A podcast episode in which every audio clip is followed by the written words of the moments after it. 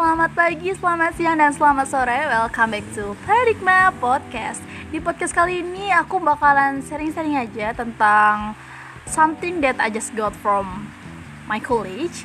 Itu tentang bagaimana sih cara kita uh, mengembangkan bahasa atau hal-hal apa aja sih yang harus dipersiapkan untuk membuat sebuah naskah pidato Hmm, ngomong-ngomong tentang pidato, pidato kan termasuk salah satu dari retorikal public.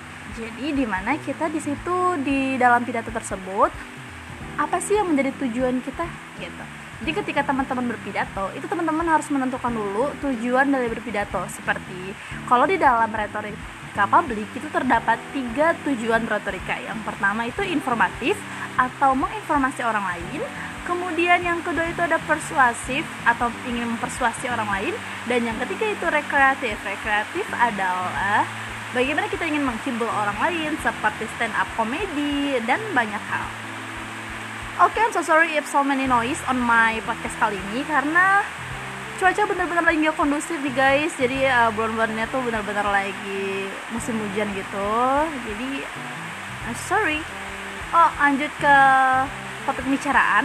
Jadi di dalam membuat sebuah naskah itu kita memerlukan yang namanya enam teknik pengembangan bahasa.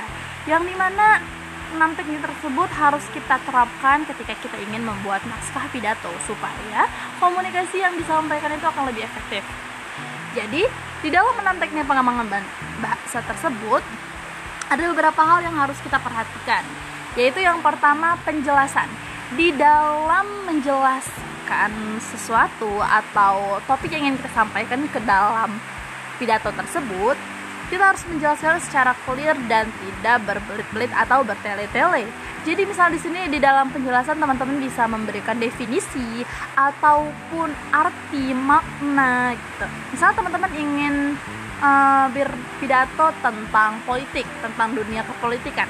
Teman-teman di sini bisa memberikan apa sih arti definisi dari politik tersebut Oke, selanjutnya setelah setelah setelah penjelasan tersebut, teman-teman bisa didukung dengan yang namanya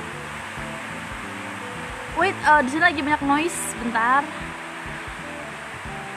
Ya, setelah pemberian penjelasan tersebut, di sini teman-teman bisa nambahin yang namanya hmm, contoh.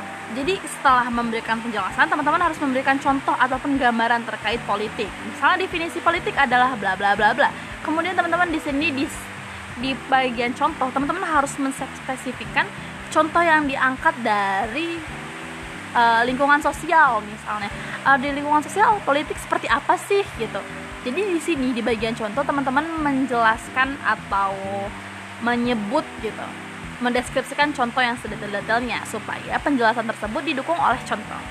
Selanjutnya yang ketiga ada analogi kiasan. Maksud dari analogi ini adalah e, di mana teman-teman untuk memperkuat memperkuat pidato ataupun retorika yang teman-teman sampaikan dengan maksudnya maaf misalnya teman-teman berpidato dengan menggunakan teknik retorika public speaking itu wajib menggunakan analogi. Analogi di sini itu memperkuat seperti memperbandingkan.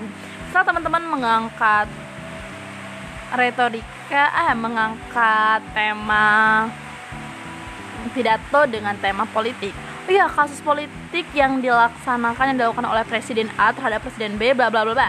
Kemudian teman-teman memper, memperbandingkan memperbandingkan hal apa ya memperbandingkan hmm, tingkatan politik atau politik yang dilakukan dengan zaman dahulu atau dengan setahun sebelumnya atau dengan uh, kasus yang terjadi di akhir-akhir ini. Nah, itu dinamakan dengan analogi.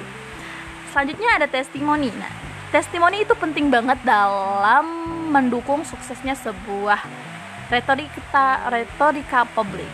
Di dalam testimoni ini, teman-teman bisa me memasukkan yang namanya definisi-definisi dari para ahli, kemudian seperti ataupun seperti kalimat-kalimat kalimat-kalimat yang mulia seperti dan kutip dari buku atau dikutip dari Al-Quran dan lain sebagainya. Testimoni itu penting.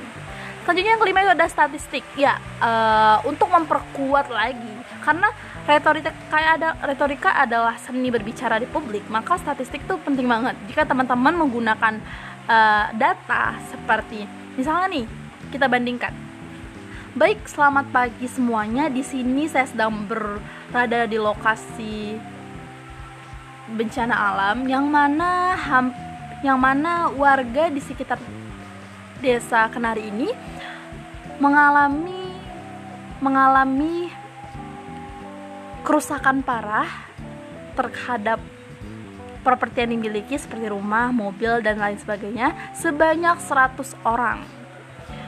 Atau dibandingkan dengan baik di sini banyak banget yang sedang yang uh, masyarakatnya propertinya rusak gara-gara bencana alam tersebut. Nah, maka orang-orang akan lebih tertarik jika teman-teman menggunakan statistik, membawa data berupa angka.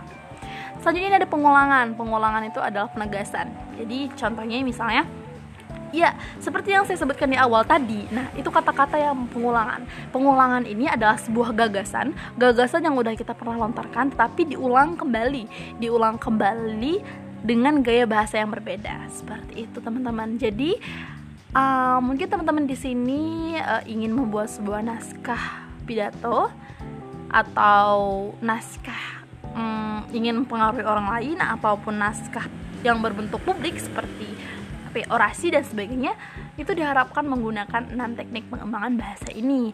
Oke, mungkin hanya itu uh, episode kita kali ini. Mohon maaf jika banyak noise dan uh, banyak satu kata-kata yang salah dan sudah dipahami. Oke, I hope this help you and get your impression and and bermanfaat buat kita semua. I mean, okay, see you another podcast. Thank you.